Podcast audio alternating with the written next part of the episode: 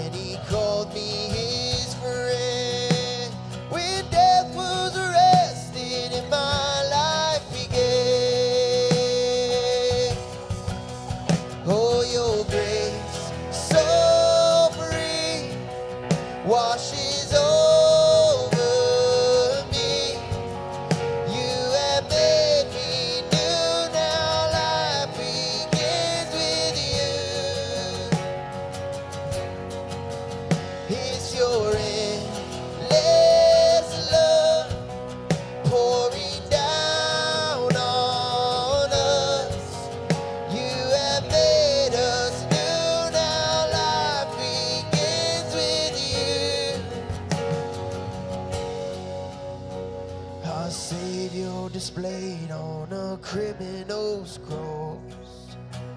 In darkness rejoiced as though heaven had lost.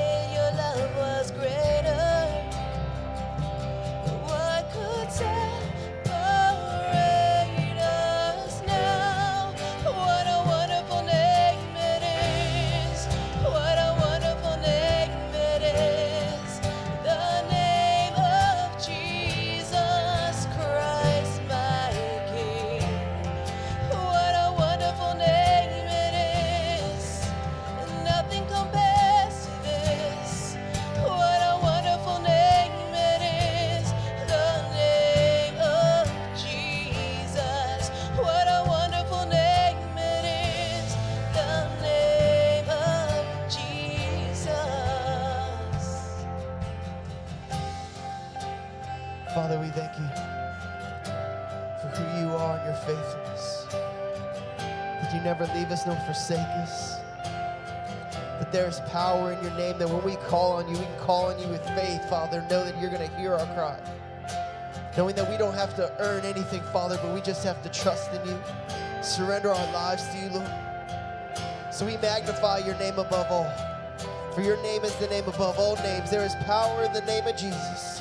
And we rejoice in that truth, Father. So we sing your name loud and proud. We declare it over our lives.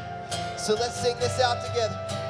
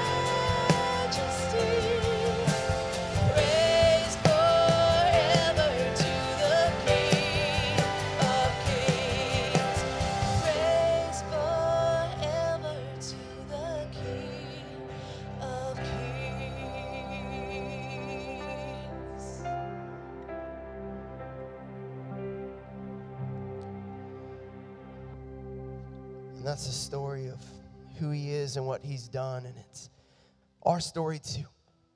Because it's because of what he done that we now have hope. That we have the promise that if we put our faith and we put our trust in him, we are accepted as sons and daughters of the Most High King. And I don't know about you, but that just completely humbles me. Because we are so unworthy. See, His grace and His mercy and His love is not something that we earn or we attain. It's freely given, sacrificed. All we have to do is receive it and believe it. And I have just seen this play out in my life. You know, when I read these scriptures and, and I see all these stories of God's faithfulness and all these miracles that He's performed, and I begin to reflect on my own life. You know what? It wasn't just for those times, it's for here and now. He is constantly moving, He is constantly working miracles. See, I am a testament of that. He has saved me from my old self and He has made me new. And each and every single one of you have testimony after testimony of how you've been impacted by the amazing love and grace of Jesus. And so I think so many times we we maybe take that for granted or we just get distracted with life where we just need to pause, rest in his goodness and in his presence and say, "My goodness. Father, you've been faithful. God, you've been so faithful. Miracle after miracle after miracle you have performed. Then the same God that performed them yesterday is the same God that is here and present now and is the same God that will be to come. So even what he did yesterday, he will do again. So I just want us to take these moments, just reflect. Fact is, we all are here. Everyone under the sound of my voice right now has breath in their lungs. Why? Because of Him. We have a promise and we have a hope for a future. Why? Because of Him. We have the ability to, to worship in freedom. Why? Because we are here, because of Him.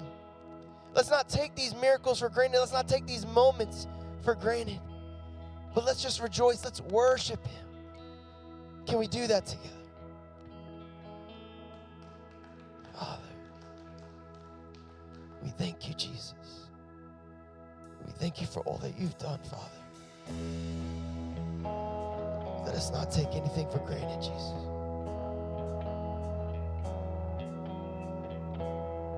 All my life I've been carried by grace.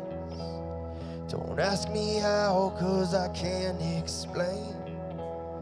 It's nothing short of a miracle. I'm here. I've got some blessings that I don't deserve. I got some scars, but that's how you learn. Nothing short of a miracle. I'm here. I think it over and it doesn't matter. I know it comes from above.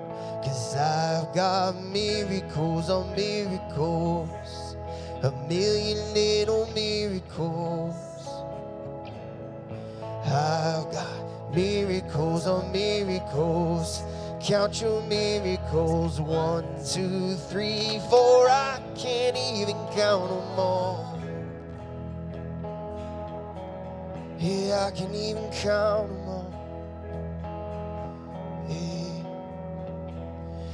held me steady so I wouldn't give. You opened doors that nobody could shut. I hope I never get over all you've done. No, I never wanna get over. I wanna live with an open heart. I wanna live like I know who you are. I hope I never get over what you've done. Oh. It's not coincidence and it's not luck.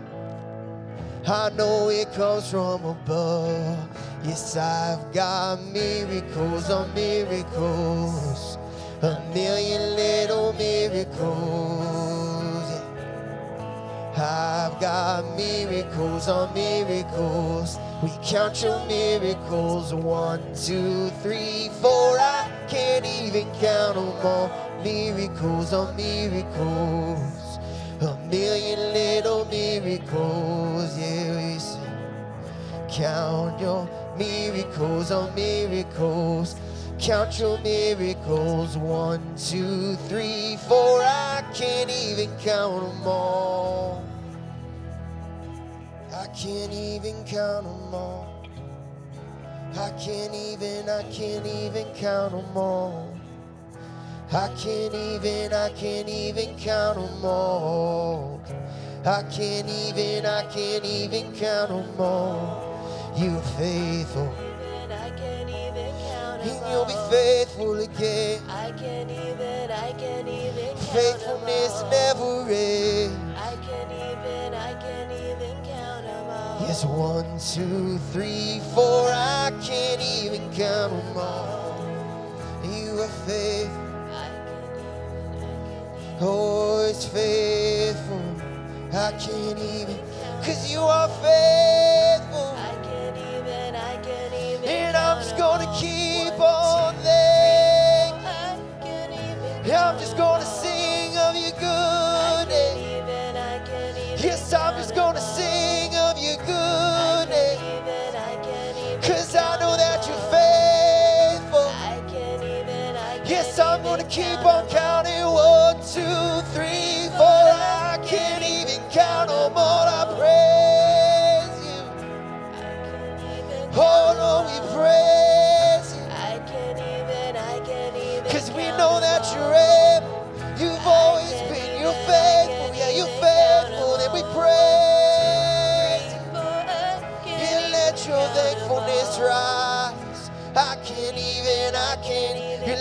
Praises rise.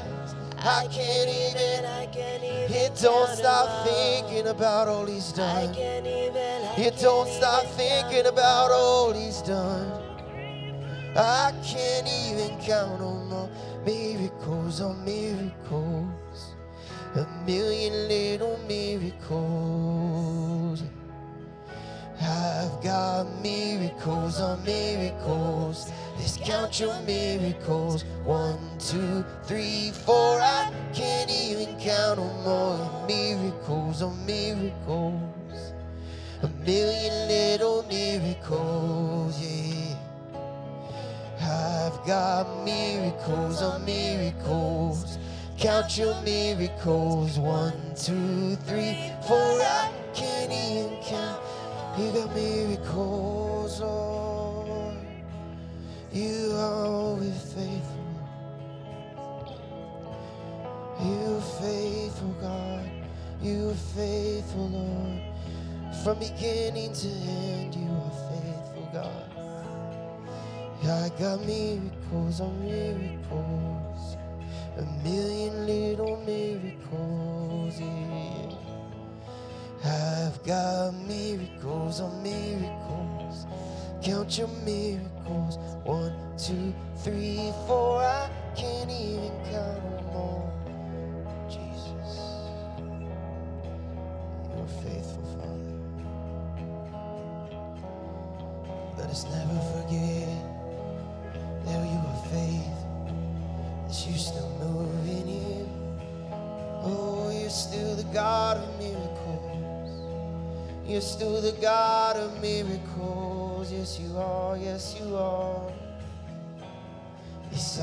miracles on miracles.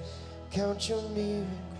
One, two, three, four. I can't even count them all. Father, we thank you that you're still in the miracle working business. We thank you, Father, that when we were lost in our sins and our trespasses, you provided the miracle of your Son through the incarnation to move into the neighborhood, to restore our relationship with you. And you haven't stopped, Father. You're still in a miracle working business. Wherever we are, whatever we're going through, whatever our situation, you still have the power to speak into the situation and make a miracle happen. And Father, uh, not only that, you want to use us. You want to wear us and to empower us and to fill us in such a way that we become a miracle in the lives of people around us. And so, Father, would you just do what you do best?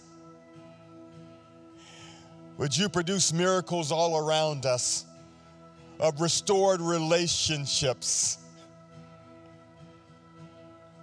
of addiction chains that addictive chains being broken in the lives of your people? Lord, sometimes it needs to be financial, sometimes it's a health miracle. And you're still in the business of speaking and making people whole in the name of Jesus. So thank you, Father. And Father, help us not to be so blind as not to see what you're doing all around us. The small and large miracles that you are making happen in, in our lives. And Father, help us to be grateful. And Lord, as we go through this service and we hear about more opportunities for you to produce miracles throughout the globe, Father, help us to be those who would hear your voice. And help us to say, Speak, Lord, for your servants are listening and we will obey. Thank you for what you're doing in this day. We give you praise because you are the God of miracles. We pray this in your name. Amen. Please be seated. We're so glad you're here today. And today we continue to look at what it means to engage the vision and mission that we have been talking about for the last couple of weeks. And um, we're excited about things that are happening in our in our nation and in the state as we uh, are hearing the CDC and the governor uh, talk afresh and anew about relaxing uh, COVID nineteen um, uh, mitigation. Um, th- um, th- things that we were doing to try to mitigate the COVID 19 um, disease or whatever you want to call, it, I guess, a virus. And so we're glad that in the next couple of days, uh, next couple of days and weeks, we'll be continuing to open things up more. So you should have received a, a text or email from me that told you a little bit more about that. And we understand that people will come in and be in different places in their journeys. And so we just want you to be comfortable as you come. And uh, but we will continue to kind of open things up uh, as uh, as we continue to get uh, good news about vaccines working and different things like that. So thank you for being here today. Thank you for those who are watching us online. Well, today, uh, today we're going to talk about a global kind of engagement of our mission and vision. And uh, so I want to introduce to you, not for the first time, but uh, uh Kelly Pageant. Pastor Kelly Pageant, who's going to talk to you about something that God laid on his heart. And I'm excited because because God laid it on his heart and it kind of there was some synergy to it. Uh, we are planting Salem Fields Community Church in the Philippines. And Pastor Kelly, yeah. and Pastor Kelly is going to lead us in that uh, effort. And so you've already given Pastor Kelly a warm Salem Fields welcome. You can do it again. There you go. God bless you. It's warm enough under these lights, I'll tell you that. So just save that for later. it's a, pretty smart to wear a flannel shirt when it's like 10,000 degrees on stage. So that's one of the many great decisions that you'll find me making in the future. So by all means, support me. you know, I'll be wearing this in the Philippines and I'll look like a melting snowman. It's pretty cool. So, uh, anyways, I'm so thankful to be here. I, I uh, love you all. We've, we've had a, quite a journey, have we not, over the many years? And uh, it was interesting. I actually didn't say this in nine o'clock. I was just thinking, like, this is uh, one of the probably very final times that I'll be able to speak from this stage for quite some time. Um, but I will be speaking daily uh, on your behalf in a whole nother place. And so, yeah, I mean, you know, it's, it's pretty funny. I mean, uh, we are gearing up for to kick the devil where it hurts the most. and uh, I think it's funny. I told one of my friends I was talking to a pastor the other day on the phone, and I said, you know, I just really want to go kick the devil in a, in a, in a bad place like that. And he just laughed, right? And I was like, that'd make a good shirt. you know, and so anyway, just check the website. Maybe those will go on sale soon. We'll see how it goes. Anyway, um, so I am Kelly Pageant, right? Thank you. In case you were wondering. If you're new here, this is probably baffling you, and as well it should, but that's okay. But what I do see, and allow me to adapt this from Braveheart, so I don't need anybody coming up and telling me that, uh, like, you figured it out, because I'm just going to tell you ahead of time. But what I do see is an army of my brothers and sisters gathered here today to, to fight the tyranny of modern day slavery and darkness. And you all came in this place and you're gathered here today as free men and women, and free you are. But the question that I would have for you, and it's one that I actually would demand an answer of you if you're willing, is what will you do with that freedom? Will you fight? And I'm asking you now, will you fight? And at the end of this, we're going to keep asking this question over and over again because, in fact, we are called to fight. Now, the good news is the general has said that the battle is won. So as we march forward, we do this in confidence, but it doesn't make it any less scary. And so I would understand if some of you that are here would say, I, am not ready to fight. I'd rather run. And run, and you may live. But I would wager that one day in your bed, many years from now, you will look back and just maybe you'd be willing to trade every moment from that day till this day for just one more chance to come back and look the enemy in his eye and let him know that he may indeed take our lives, but he will never take the freedom in Christ. Libertatem in Christo. Can you say that with me? Libertatem in Christo. Freedom in Christ. That is the foundation of all that we are. And the only reason that we're here, libertatem in Christo, freedom in Christ. So I ask you just one more time will you fight? With me. Then I will fight for and with you. And I need your help to do that. But as we move into this darkness, we would be fools if we didn't have a plan. We would be fools if we just ran off into the darkness and hoping for the best. So, what I've decided to do is, is look at some of the battle plans of the past. I mean, some of the greatest generals of the day. Toby, am I right? Is it, is it Military Appreciation Week? The whole month? Well, listen, let me pay my homage to those that have sacrificed their life for just the, the chance to have this conversation with you. By doing what they've done in the past, they've learned that some of the, the, the, ways that wars were fought are, are some of the, the, wisest ways for us to attack things today, right? I mean, they've looked at battles of the past to figure out how to fight battles of, of today and the future. And so I decided, well, this is what I'm going to do. If I want to create something that's going to, to push back darkness and break chains, then maybe I should go look at people who have done it. And what greater example than Jesus himself? And so I started looking and I realized Jesus personally engaged people that were caught in the sex trade.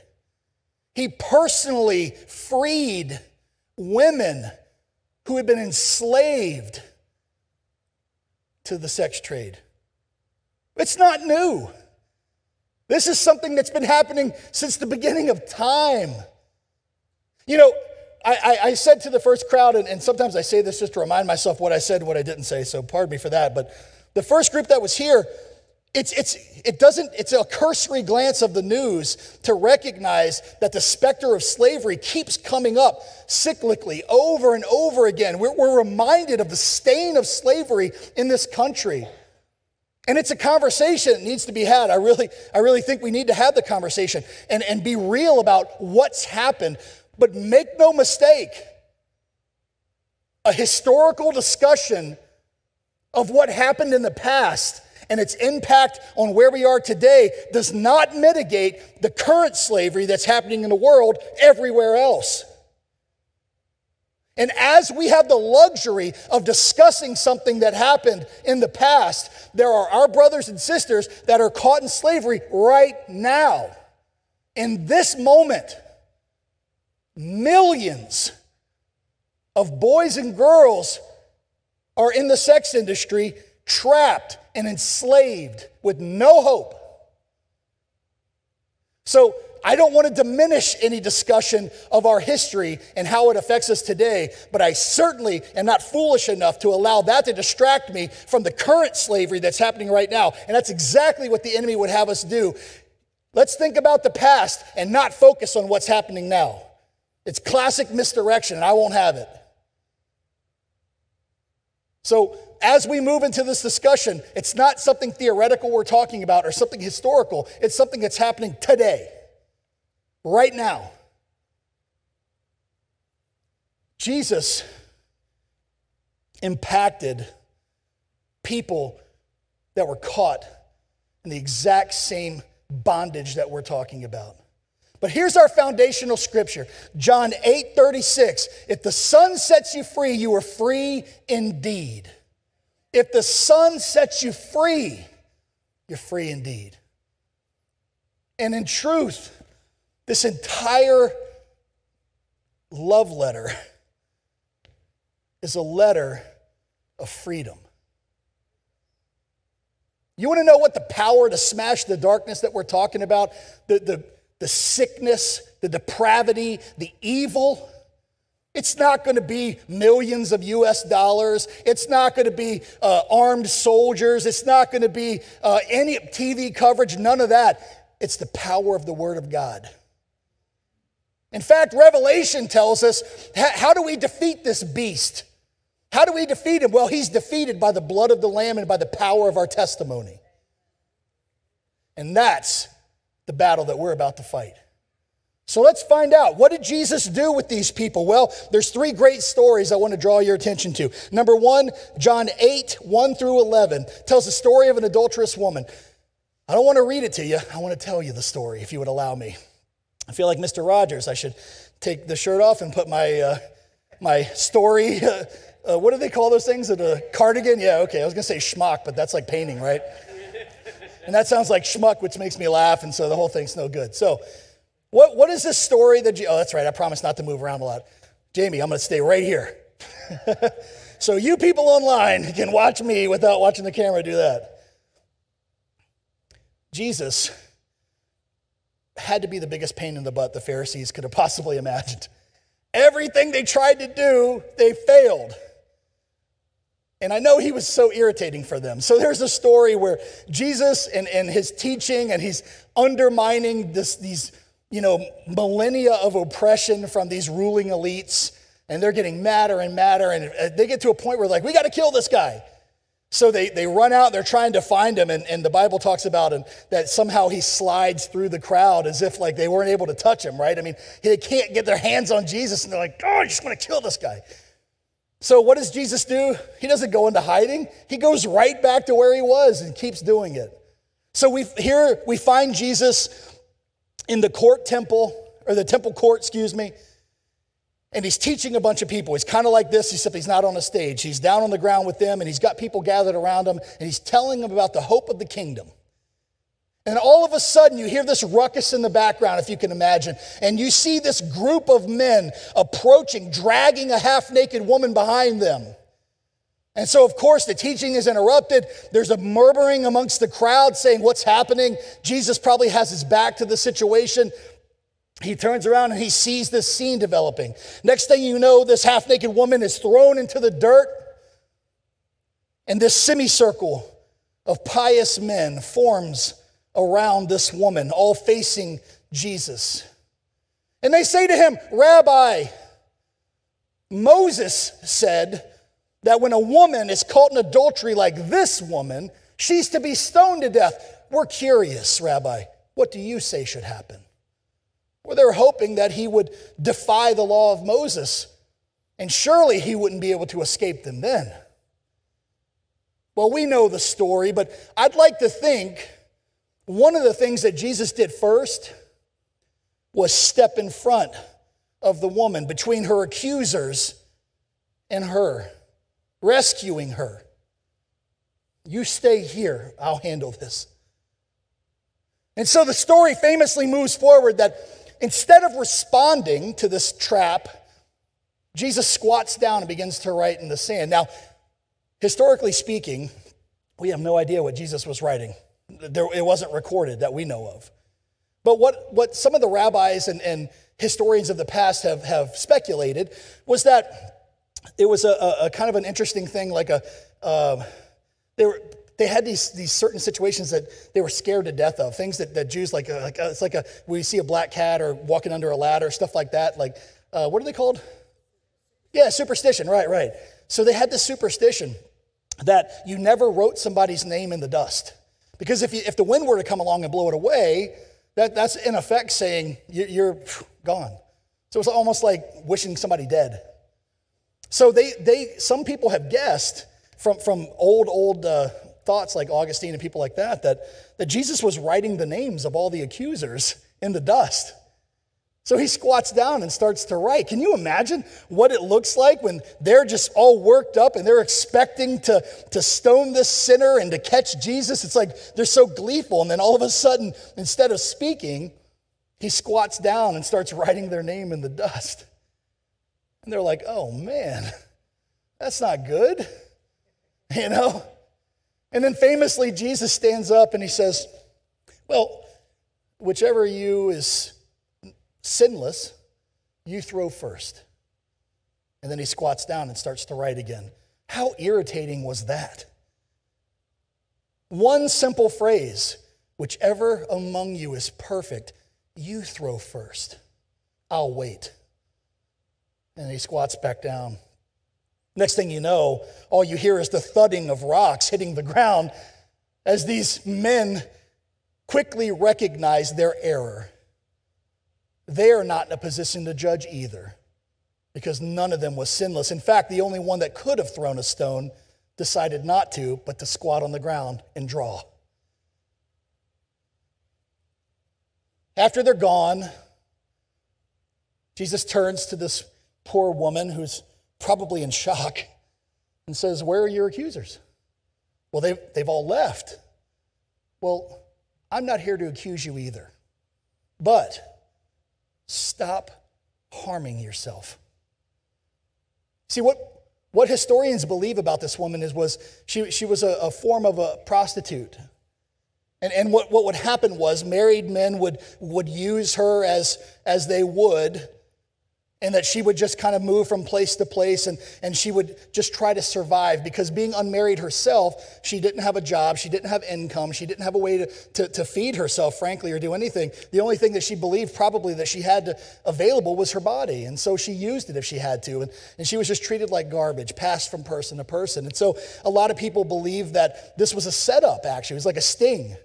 That they, they had this person hire her and begin the process so that she could be caught and used against Jesus. This huge, elaborate plan. And, and then all of a sudden, here she is caught and, and, and she's about to die. And she, she already knows that she's supposed to die. And she knows that she's wrong. And it, as if her lifestyle wasn't enough for her to feel worthless and have no hope whatsoever. Now, this lifestyle has led her to death. But instead, this sand drawing rabbi turns and says, I'm not here to condemn you, but I don't want you to keep harming yourself. Jesus rescued her and he restored her. In effect, saying, I'm not here to condemn you because you matter. Your life matters. That image within you, the image of the Father, that matters. And then he resourced her. He said, Stop doing what you're doing. Go and live in the hope of the image and the salvation of the Father and the kingdom. And then he released her to re engage. He rescued her. He restores her, He resources her, and re- He re engages her. And we're still reading about her today. That's what a singular meeting with the risen Savior can do for one prostitute. Let's look at another story. The woman at the well, you know this story, John 4, 4 through 26. This is a great story. Another Jesus moment. Jesus was not terribly efficient. Jesus was moving from here to here and went this way. Okay, so here's a two hour walk. Let's make it 24. Right? Can you imagine the disciples like, do you, can't you read a map? I mean, man, just go south, bro. like, why are we going over here? So Jesus makes this detour through Samaria, and now they're really like, we hate them. That'd be like us driving to New York and decide to go through Philadelphia. Why would we do that? They're terrible people. Right, Chris? She's out in the lobby. In your face. I'm leaving. You can't do anything about it. I'm just kidding. So, anyway, in all seriousness, they hated each other, the Samaritans and the Jews, and they had a long history, and they had legitimate reasons to really not like each other. The funny thing is, they're, they're related, but it's the fact that they're only partially related that angered the Jews so much and made them hate the Samaritans, which once you're hated for a while, you just start to hate back. That's how it works, believe it or not, which should tell you how we could fix that. So Jesus, in his wisdom, takes this giant detour through Samaria. He walks up to this well and he says, You guys go buy some food for us. And they're thinking, Well, why the heck are we here in the first place? This is stupid. But okay, let's go buy food because apparently we didn't have any food with us either. So great job. Good planning, Judas. Thank you. You're a winner. So then they go off to buy food. Jesus sits at the well. Next thing you know, it's midday. This woman starts walking up and she's got the, the yoke on her shoulders and the two pots hanging and she's there to get water. Now, that's not unusual until you recognize that women went to draw water in the morning because it's like at 10,000 degrees in Samaria in the middle of the day.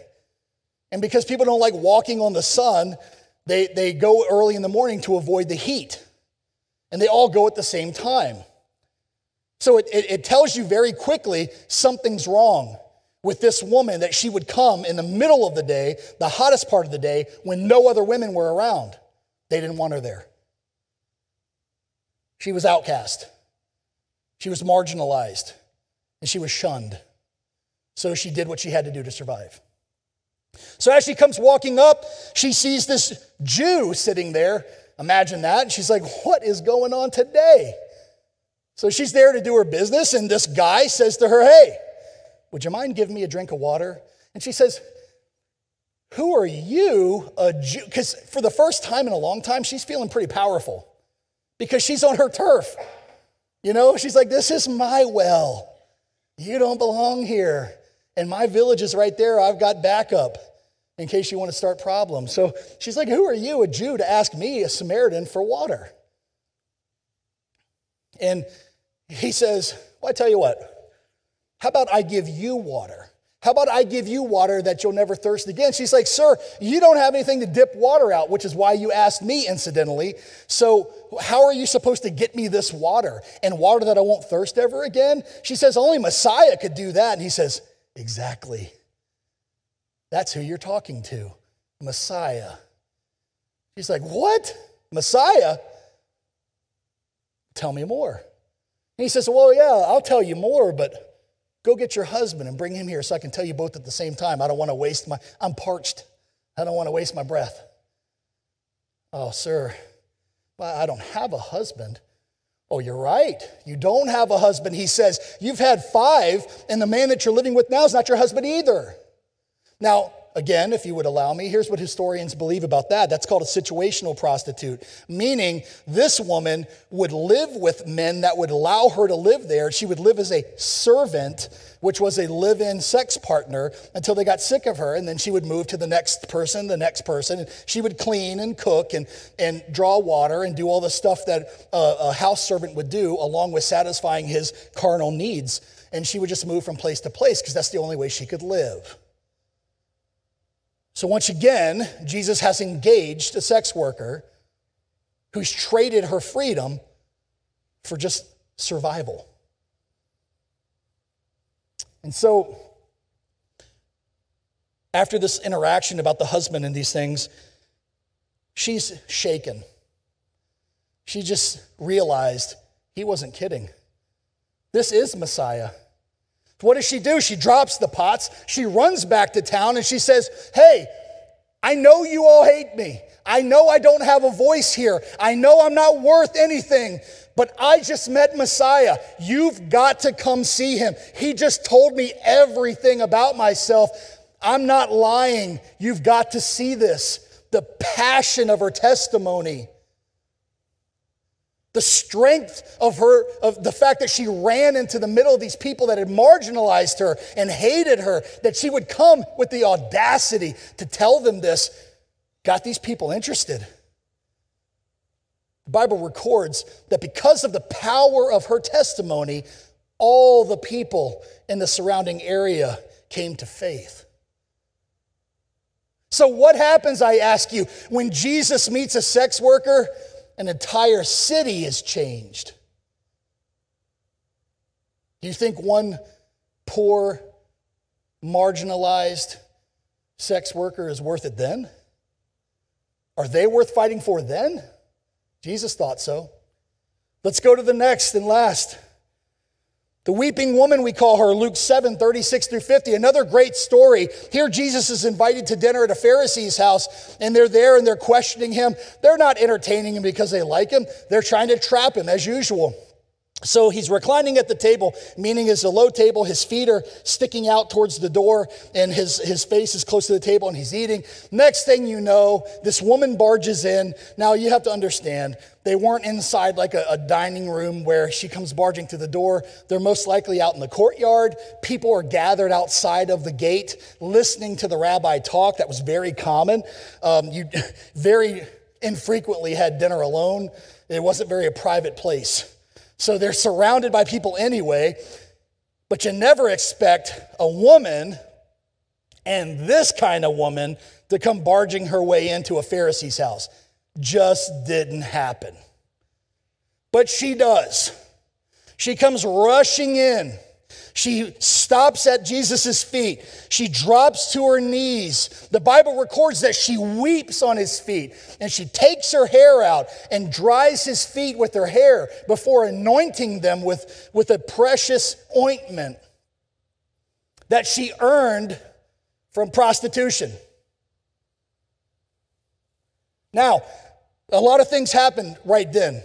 The Pharisees it's a kind of an interesting thing in Greek. It's called a secondary statement. It basically says this. It doesn't say it in English, but in the Greek it does. Here's what, what happened. The Pharisees, in his mind, said, if, if he was a prophet, and he's not, that's actually what it says. If he was a prophet, and he's not, but if he was, he would know the kind of woman that just touched his feet. So now I know he's not a prophet. Of course, Jesus picked up on that. He knows what's going on. But here's the interesting thing in that culture, you would, as a woman, would never show your hair to anybody that wasn't your husband or your immediate family. It just didn't happen. Just never happened. So when she did that, folks, what she was basically signaling to Jesus, I submit. I submit everything, who I am as a woman, broken and flawed and useless, I'm told, I submit to you. Jesus goes on to tell a little story, we call it a parable, to make a point to them about forgiveness. But what he does at the end is the powerful part. He says, after teaching the Pharisees a lesson, he looks at her and he says, Daughter, your faith has saved you. Your faith has saved you. And not only that, but your story will be told from generation to generation to generation.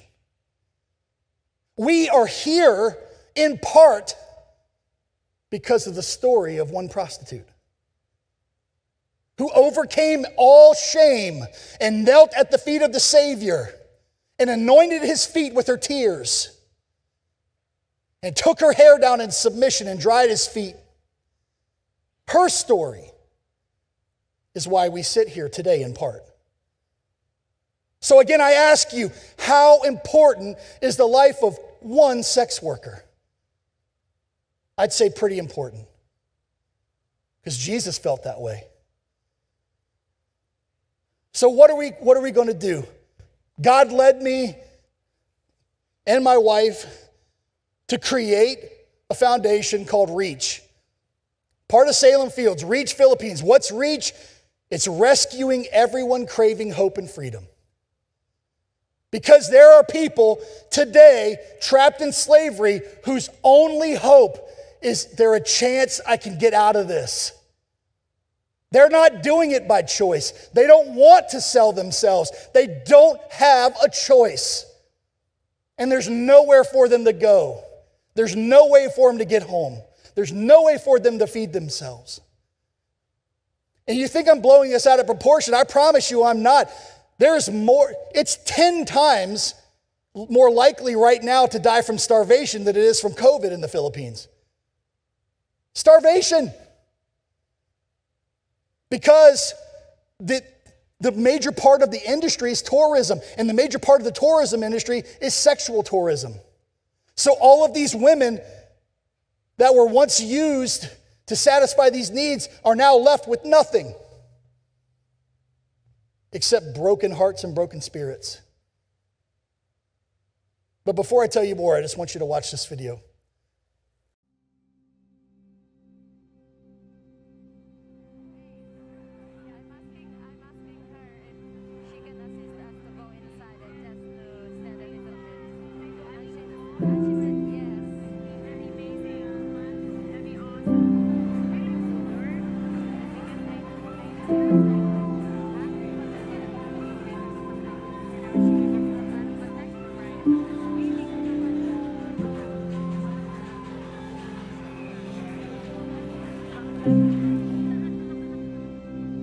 Something that's sort of unique about the Philippines is prostitution is actually illegal. So what they do is these bar owners go to the, the villages right outside of big cities and tell these young girls that there's work in the city. So if you'll just come work, you can be a waitress or you can work at a restaurant, you can provide for yourself and your family. And so they come without any way to get back home or without any, any way to, to call and get help. And once they get to the bars, um, they say, okay, you're not a waitress anymore. You're actually going to be um, working on stage, and people can come in and, and, offer to buy you for the night. And sort of the way that people get around prostitution being illegal is you don't actually pay for the girls to be with them. You pay a bar fine, which means you pay the bar for them to be off for the night.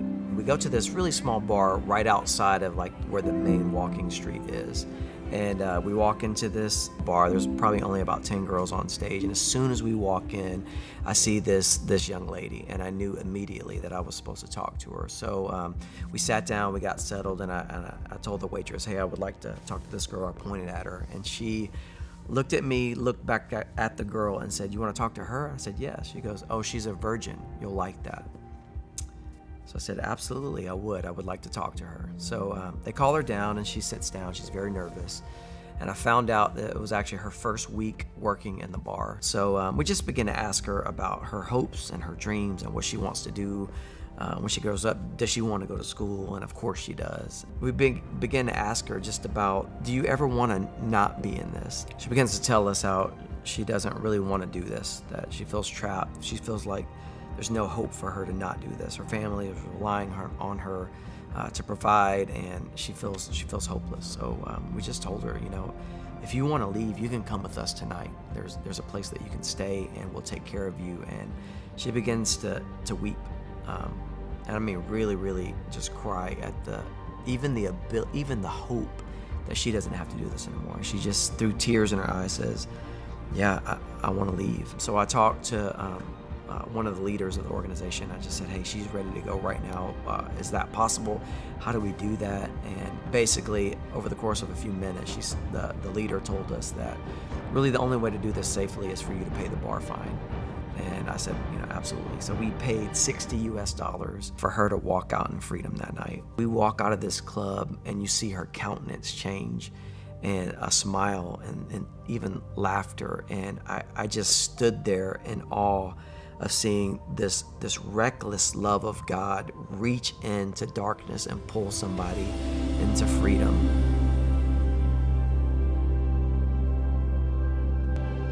Man, I don't know about you, but that is uh I just I just don't know how that doesn't break your heart, man. $60 to buy someone's freedom? I mean, come on. I mean, you don't know what it's like to walk up and down the street and see hundreds of these girls who all had hopes and dreams, like all of us and like for our children, who all wanted to be something, and who've just become a play toy for some passing stranger with 60 bucks. that video is from a, a, a partner organization that, that I've, uh, God led me to. It's called Wipe Every Tear. I, I love them so much, and, and um, I, they've helped me so much they're, they're in northern Philippines, in Manila and north of there, and, and they, uh, they don't have any. It's God in His infinite wisdom has chosen to send me to Cebu, which is in the middle of the country, and uh, and they don't have anything there. And so when I when I told them where God was calling me, and they just wept, and we we cried and we prayed on the phone together, and uh, they're just so thankful because they've been praying that God would send more people, you know. And so it's you look at that and you say, people ask me all the time, what's your goal? You know, how many people do you want to save? And I'm like, man, I just want to save one. I just want to rescue one because I know from the authority of Scripture that when you rescue one, it could mean millions. But it all starts with one. And I know that God's preparing one for us because I, I see her in my mind. I can see her. I know she's, she's waiting. You know, and, eh, so what, what, what is it we're going to do if you're wondering? Well, we're going to do exactly that. It starts with rescuing. We're going to go into the belly of the beast. We're going to go into the darkness. We're going to go into the devil's strongholds and we're going to kick him in the teeth with the power of our testimony and the blood of the Lamb. And we're going to lead someone out. And I don't care what it costs. I've sold everything to go and do. I don't care about the cost. And I don't care what it costs me personally anymore. I really don't care. Because I know that there's someone that's waiting to be free. And after they're rescued, God's going to lead us into a place of restoration. We're going to we're establishing a safe house. They've, they've done the same thing. They have five houses now. We're going to start with one. And there, we're going to provide a place of emotional, physical, and spiritual healing. We're going to live as community. We're going to eat together. We're going to train together.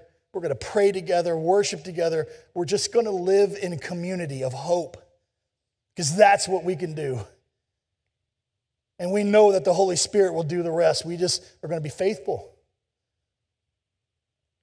And during that time, we're going to resource these people. We're going to teach them we're going to give them job skills that we are uniquely qualified to do. We're also going to help them get to college. Interestingly, college is free in the Philippines. What it, well, for public school, what it costs you is for your books and for the labs and for the tests and for the uniforms, and that's enough to keep most people from getting there and realizing their dream. And believe it or not, even the most menial of jobs requires a college degree, and I mean that. I'm not talking corporate jobs. I'm talking working in a, in a, a department store selling jeans if you don't have a college degree, you don't get the job. That's how important it is. And we're going to give them that chance. We're going to send them to school and give them the opportunity. And then we're going to help them re engage. God has, has made a way for us you may not, I'm sure you don't know this, but Cebu, Philippines is the call center capital of the world. Almost all major corporations have a call center, a help center, or an outbound sales center, or an inbound sales center in, the, in Cebu because they do, most of them speak some form of English. The better English you are, the more money you'll make in the call center. It's a great job, but there's a lot of competition. So the more trained you are, the better chance you have. It just so happens my wife's cousin manages one. So we already have a pathway for uh, our trainees to get hired. It also, interestingly enough, when I was in college, I was a call center trainer, which I hated at the time, and I never knew that 55 years ago God was going to use that. Which my dad retired from AT&T and I worked for MCI. It was a point of great fun at Christmas. I remember one time, my dad's right here. He doesn't remember saying this, I'm sure, but he told me, he goes, You are taken away from, from your own, like one day, like the money that you're going to get, you know, you're killing yourself working for MCI. So, but they folded up anyway, so you were right and we were wrong. Anyway, so, but that's how cool God is. He orchestrated all of this long before he even put this dream in my heart. The reason this came about is my first trip there, I was walking down the street and I was approached by, by three girls and they got my personal space. And when I mean they got my personal space, I mean they got my personal space. As they're walking towards me, I'm kind of walking around. They walk right up and like, you know, like they're going to roll me and take my wallet or something, but they're like this tall. And so, at any rate, so they walk up right, so the, the center girl gets right up in front of me and she reaches out and grabs me where it's not okay to do that. And she looks in my face and she says, You want a massage or anything else? Whatever you want. And so my first instinct was move the hand and step back. My second instinct was when I looked down in her eyes, and most of their eyes are, are black, they're pitch black. I looked into her eyes, and what I saw was nothing. The shine, the spark of life was gone. And it broke my heart. And I saw it over and over and over again. And I said, God, what do you, this can't be. What can we do? Of course, my first instinct is, I'm just going to raise money. I'll raise money and I'll, I'll send it to somebody. And God's like, no, man, you're going. You're going.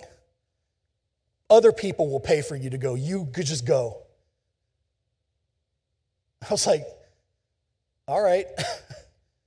Because I promised a long time ago, I said, God, whatever you tell me to do, I'm going to do it. I promise you I'll be obedient. And I promise you this if you say that, He's going to hold you accountable to it. The day's going to come when you say, I'll be radically generous. How generous are you? God says. Are you serious? I'll be radically faithful. Really? Well, sell all your favorite stuff and move to a foreign country where everybody is half the size of you and you walk around like a melting snowman. Because that's what I look like when I'm there, just. All right, Lord, if you make it happen, I'll do it. Well, guess what? He made it happen. Reach, rescuing everyone craving hope and freedom. How do we do it? Rescue, restore, resource, re engage. I cannot do this without your help. That's the bottom line. I can do a lot of things. And I promise you this I'll trade anything for that one person. And I don't say that as false bravado or to sound cool to you, because I really don't care what anyone thinks. But I've committed to my Lord and Savior. I will do anything for this, whatever the cost. You said that you would fight, some of you more fervently than others, but I would ask you yet once again seeing what you've seen and knowing these are real people. That's not B roll from some just picking it up over the years. That's a real video from a real street with real human beings who are being sold like cattle for 60 bucks. And I ask you just one last time will you fight with me? Because I'm going to go do it. I just need your help, please. I beg you. Pray for me. We're going into the belly of darkness, and the enemy's not going to take it. He already tried to attack my family, he's already tried to stop it. But my God's overcome. The battle is won, my Lord said. It is finished, he said. So I have the ability to look the devil in the eye and say, That's not going to work, bro. He's not going to stop trying, but that's okay because my God is greater. We have a chance to do something different in this world. We have a chance to end modern slavery one human being at a time. Would you consider helping? That's all I ask. If you want to help, that QR code right there will take you to my website. My website is live. It'll tell you more. You, uh, uh you get to introduce to my wife there. She's on there. But that will take you and get you started. What I've decided to do is a little different. I'm going to document everything that we do. Every time we walk in a place, all of these people that have tried to hide in the shadows are not going to be able to hide from me. We're going to expose it. You're going to see YouTube videos, you're going to see Instagram reels, you're going to see posts on a regular basis, and I'm going to call out the darkness until I'm either gone or it's gone. So you want to do that, you can go there, put your email address in, you'll start receiving stuff as it comes out. First thing I need, I got to get there. And the devil's trying to do everything he can. He's using governments against me, but it won't stop me. Because we will invade his darkness. And the light always overcomes the dark. So I ask you, if you want to partner with me I make this promise to you I will not go down without a fight. Our God is greater. He is a chain breaker. He is a life giver. He is the hope bringer. And He is the reason why we're here today. And everyone else deserves that chance. Let's pray. Father God, you have made a way. You are destroying darkness one square meter at a time. And God, thank you for the chance to participate in your mission. It is yours. There's nothing new about what no all the catchphrases and the catchy acronyms. Lord, thank you for that, but that is nothing compared to the purity of what you're doing to rescue your sons and daughters from slavery. Thank you for calling us to fight with you. Thank you for the opportunity to walk into the darkness protected by you. Thank you for those that are waiting for us to come. God, we will be faithful. We'll be radically obedient no matter the cost. I just ask you to allow us to do what you've called us to do. Make it possible, God. And please bring those who are willing alongside. I thank you for the chance, Father. All that happens is in your name and in your glory. Amen. Amen. Thank you, Pastor Kelly. Um, when Pastor Kelly began to share his heart with me and began to share this dream, this big, hairy, audacious dream that God had given him, it resonated in my heart. Because uh, we're the kind of people who stand against darkness. And um, so here's what I do I want to make this um, I want to make this something that will um, enable you to support. So here's what we're going to do. Um, I, I'm looking for at least 30, at least 30 families, individuals who would say, I would give $100 a month, $1,200 a year for a couple of years so that we can plant and support Pastor Kelly and his wife and his family there as they stand against the darkness. And so, um, even today, everything is ready. You can go to our get on, online giving. You can pull up down a little app there, and you can sign up for Salem Fields Philippines, and you can say, I want to make a monthly gift of this amount. Some of you, $100 will be for you. Someone, somebody might want to give 200, 300, whatever the case might be. But we want to, uh, we want to plant and stand with, right, and support his family as they stand in the darkness. And um, I'm, I'm, I'm so excited about it because God began to, as I listened to his vision, God began to say, why not? Why not Salem Fields Community Church, Philippines? Why not Kelly, why not have Kelly be our global campus pastor and work with our folks in Nigeria and our folks in India and bring, bring all of that together under one campus? Why not? And so I'm excited today uh, as we begin this process of launching SFCC Philippines and as we uh, stand beside Reach Philippines and bring one person at a time out of darkness into the light. And you know what happens. He's already shared the scripture with you. That one person, as they re engage, has a, have the ability to bring more people and more people. And so, what we're asking you to do is to stand. And so, when you leave here today, uh, there will be a table out there, and Kelly will be, Pastor Kelly will be at that table, and he'll be able to give you more information on how you might engage Reach Philippines.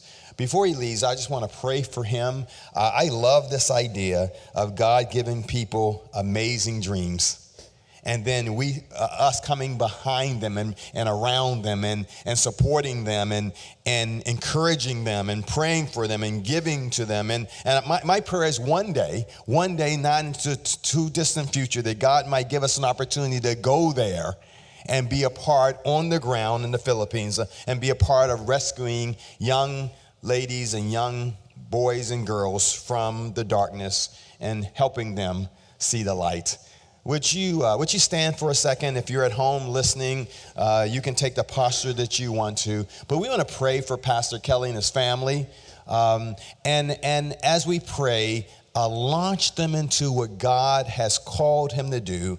And I not only called him, but equipped him to do. I, I, I, sat in, in our office one day and I was talk, talking to him, and God gave kind of put this thing in my mind. And I said, Kelly, there's going to come a day, there's going to come a day when all the forces of hell will try to come against you while you're there in the Philippines. And you got to make up your mind right now that when that day comes, with the power of God, you're going to stand and you're going to keep on going. And he made that commitment. And I, and I believe that with all of my heart. And so this is not the last time that we'll pray for him. This is not the last time that we'll be thinking and giving and partnering with him. But I want to take this opportunity to pray for him and, as it were, uh, launch him into what God has, uh, has God, what God has been preparing you your whole life for. It's the most amazing thing in the world how it works. Father God, I thank you so much for Pastor Kelly. I thank you for everything that you've done in his life, in his life up to this point. I thank you for this big, hairy, audacious dream that only you could dream and only you can make happen with the help of your people. And so, Father, we pray for him. We pray for his lovely wife and their family. We pray for all the red tape that has to happen for this to take place. And so, Lord, right now we, we pray for kind of all the immigration stuff that has to happen and all the money stuff that has to happen and all of that stuff, Father. We know that you're bigger and you're, you're the God who's large and in charge in that situation. And Father, I just believe right now you're at work, making, working things out so that he can get there and that he can join his wife and their family and they can begin the process of leading children out of darkness into the light. Father, help us to every time we think to pray. Help us to even begin now praying for that one, that first person that God has laid on his heart, that God would bring that person into his, his view and that that that person that he would be um, that god would give him everything he needs to lead that one person out and then the next one and the next one and the next one. Father we pray that you would give him favor in the eyes of the government there. And father we pray that you would help us to take what amounts to a cup of coffee each day. And father that we would reinvest it in something that's going to live outlive us way into eternity so help, Father, help us not to shrink back. Help us to move forward hand in hand through prayer, through giving, and through going. We thank you for what you're going to do ahead of time because faith is not faith is not just thinking it might happen. Faith is thanking you for it happening and then seeing you do it. So we pray all this in your name. Amen. Amen. Thank you, brother. You're welcome. Please have a seat. Got a couple announcements and then uh, we'll be done. Um, just uh, as you, we've just got finished talking about giving, and one of the things that we do here is, is giving, and we have all kinds of ways to do that. You can go on an app, you can go to our website. There are buckets outside of the doors here. There's a stripe card, but it's, it's about worship, right? And, and here's my philosophy about this: when we when God gives our lives, He gets our wallets too, right? With our lives come our wallets, and so uh, we thank you for your giving and uh, above and beyond tithes and offerings. We thank you for that, and uh, want to let you know that uh, if you're a first-time guest, we're glad you're here. Whether you're worshiping with us online, globally, at home, here on the campus, uh, we just thank you. We welcome you here. We're glad you're here, and uh, you can take a connection card and you can go to our website and go online, and there's a connection card there, and you can fill that card out. And uh, that card will be our way of getting to know you better. And we promise we won't bang down your door. We just want to get to know you better and how we can serve you. Uh, the other thing we want to just say to you uh, is that the Brisben 5K race is coming up. We've been planning for this for a very long time. And if you are interested in volunteering uh, for that race, and we're going to need many volunteers to pull that off, I think we got about 125 folks who have registered for that race, and we're really excited about that. Every registration fee and, and anything that goes, be, any of the donations that go beyond kind of the administrative costs, all will go to the Brisben Center, the Brisben Homeless Center. Uh, and so we're excited about that. If you're interested in volunteering, you can go and sign up for that. If you're still interested in racing and being a part of racing, you can go online and you can register for that as well. And then last but not least, uh, and, and on the 23rd, I think it is, uh, 11 o'clock a.m., we're going to have baby dedications. And so, if you want to have an opportunity to dedicate your child to the Lord, we're going to be doing that on that day. And you can go online and get more information about that. If you want to know anything about kind of the news that, uh, the things that are going on here at Salem Fields, there's a QR code that you can scan as you leave the building, and that'll get you the news uh, that you can use. We're so glad that you're here. Um, you know, we're, we're glad that things are starting to kind of open up with uh, the pandemic. And uh, so we are going to on mission and vision together. And we're glad that you're joining us on that. God bless you. Love you guys. Wait for the ushers to dismiss you. Bye bye. Well, aren't you glad that you joined us for worship today? It's been awesome to be together from all across Virginia, across the country, here in the United States, and around the world.